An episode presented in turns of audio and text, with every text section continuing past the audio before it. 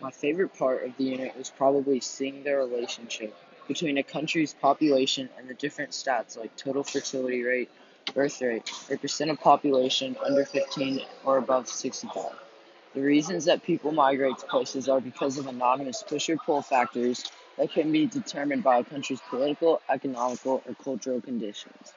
The overall interconnection between the three chapters is the idea that with the various tools mentioned throughout the chapters, like the rate of natural inc- increase, crude death rate, life expectancy, and many others, can be used to make sense of cultural, political, economic, and urban systems. In class, we discussed our opinions for the reliability with the different theories of Rosling and Malthus. With that, in my opinion, Rosling would have a more current theory stating that the world would go grow in population to 9 billion over the next 50 years, while on the other hand, Malthus's theory saying that the world's population relies on a dependable resource income.